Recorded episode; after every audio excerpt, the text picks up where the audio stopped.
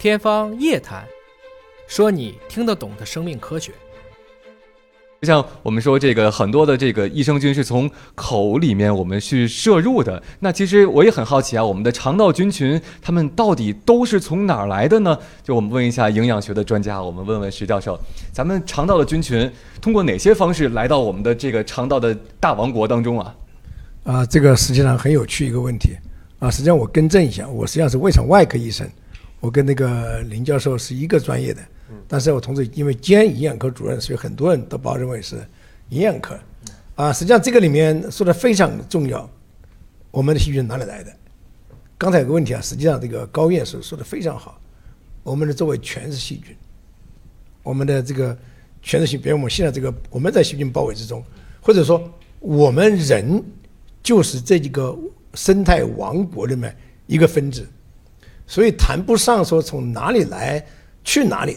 但一个做一个胚胎发育的开始，开始可能就是从最早从母亲啊，从母亲那边得到，再一部分就是从我们周围环境中，我们的鼻子啊，我们的跟外界相通的所有的我们呼吸道，再一个就是我们的这个，比如说头发、皮肤，这些细菌都能够进去。嗯，所以说实际上我们的我们的周围，或者说我们生活在微生物之中，或者说我们本身就是一个做一个宇宙大系统。我们人可能就是一个很很渺小、很渺小一个分子，也许就像一个细菌一样的。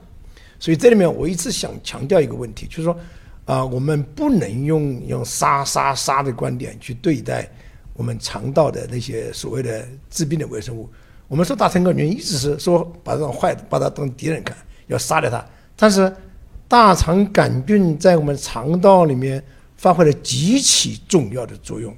这个我想林教授。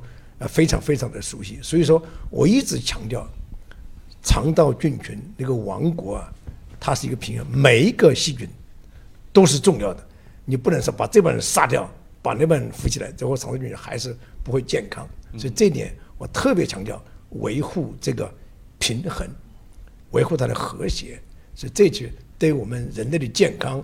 对我们肠道的健康非常的，我自己也这样。我经常这个胃肠道不是很好，但是比如说我喝酒了，或者我吃饭吃多了，我就吃一点这个啊膳食纤维啊，嗯，或益生菌呢，哎，这样我都就就马上就舒服多了。